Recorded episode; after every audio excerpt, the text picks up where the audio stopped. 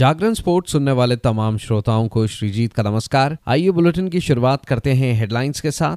रायपुर में खेले गए चौथे टी ट्वेंटी अंतर्राष्ट्रीय मुकाबले में भारत ने ऑस्ट्रेलिया को 20 रनों से हराया।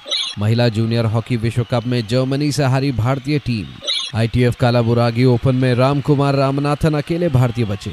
शिवा थापा, अमित पंगाल और सागर राष्ट्र मुक्केबाजी के फाइनल में अब खबरें विस्तार से। भारत और ऑस्ट्रेलिया के बीच रायपुर के शहीद वीर नारायण सिंह इंटरनेशनल स्टेडियम में खेले गए चौथे टी ट्वेंटी अंतर्राष्ट्रीय मुकाबले को भारत ने 20 रनों से जीता। इस जीत के साथ भारत ने पाँच मैचों की टी ट्वेंटी श्रृंखला में एक मैच शेष रहते तीन एक से अजय बढ़त हासिल कर ली। टॉस हारकर पहले बल्लेबाजी के लिए आमंत्रित की गई भारतीय टीम ने बीस ओवरों में नौ विकेट के नुकसान पर एक सौ चौहत्तर रन बनाए। जहाँ रिंकू सिंह ने सर्वाधिक छियालीस रन बनाए तो वही यशस्वी जायसवाल सैंतीस और जितेश शर्मा पैंतीस रन बनाकर आउट हुए। उधर ऑस्ट्रेलिया के लिए डुआरशोइस ने तीन सफलताएँ हासिल की। उनके अलावा बैरनडॉफ और संघा ने दो दो विकेट लिए। 175 रनों के लक्ष्य का पीछा करने उतरी ऑस्ट्रेलियाई टीम 20 ओवरों में सात विकेट के नुकसान पर एक सौ चौवन रन ही बना सकी। जहाँ मैथ्यू वेड ने सर्वाधिक नाबाद 36 रन बनाए तो वहीं ट्रेविस हेड 31 रन बनाकर आउट हुए। उधर भारत के लिए अक्षर पटेल ने ज़बरदस्त गेंदबाजी की और चार ओवरों में सिर्फ़ 16 रन देकर तीन महत्वपूर्ण विकेट लिए। इस मुकाबले में ज़बरदस्त गेंदबाजी करने वाले अक्षर पटेल को प्लेयर ऑफ़ द मैच पुरस्कार से नवाजा गया। अब आखिरी मुकाबला बेंगलुरु के एम चिन्नस्वामी स्टेडियम में तीन दिसंबर को होगा।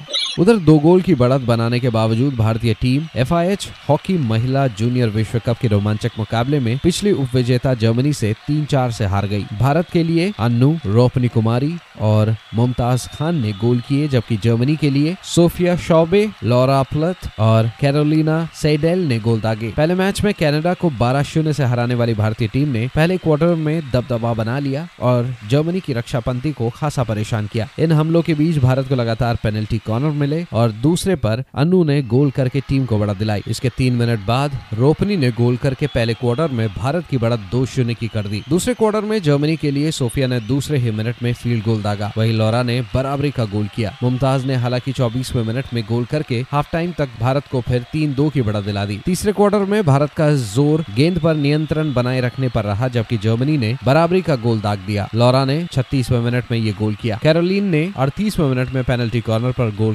करके जर्मनी को बढ़त दिलाई। आखिरी क्वार्टर में दोनों टीमों ने काफ़ी आक्रामक खेल दिखाया, लेकिन गोल नहीं हो सका। अब भारत का सामना आज बेल्जियम से होगा।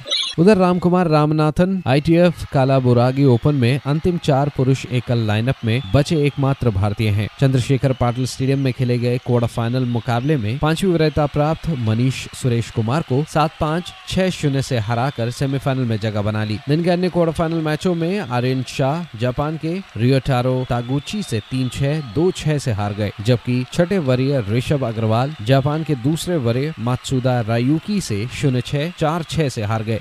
अब खबर बॉक्सिंग की दुनिया से। जहाँ छह बार के एशियाई चैंपियनशिप के पदक विजेता शिवा थापा, अमित पंगाल और सागर ने शिलोंग में अपना शानदार फॉर्म बरकरार रखते हुए सातवीं एलीट पुरुष राष्ट्रीय मुक्केबाजी चैंपियनशिप के फाइनल में प्रवेश किया। असम का प्रतिनिधित्व कर रहे शिव ने अपने अनुभव का प्रदर्शन करते हुए महाराष्ट्र के हरिवंश तिवारी पर पाँच शून्य के सटीक स्कोर के साथ शानदार जीत हासिल की। दूसरी ओर एसएससीबी का प्रतिनिधित्व करने वाले अमित पंगाल आर के अंकित के खिलाफ आमने सामने थे। पूरे मुकाबले में कड़ी प्रतिस्पर्धा रही लेकिन बेहद अनुभवी 28 वर्षीय खिलाड़ी ने खेल के महत्वपूर्ण क्षणों में अपना संयम बनाए रखा और अपने प्रतिद्वंदी को पाँच दो के विभाजित निर्णय से हरा दिया। तो फ़िलहाल इस अपडेट में इतना ही। खबरों का सिलसिला जारी रहेगा जागरण डॉट कॉम पर। और हाँ खेल जगत से जुड़ी तमाम बड़ी जानकारियों के लिए बने रहिए सिर्फ़ और सिर्फ़ जागरण डॉट कॉम नमस्कार।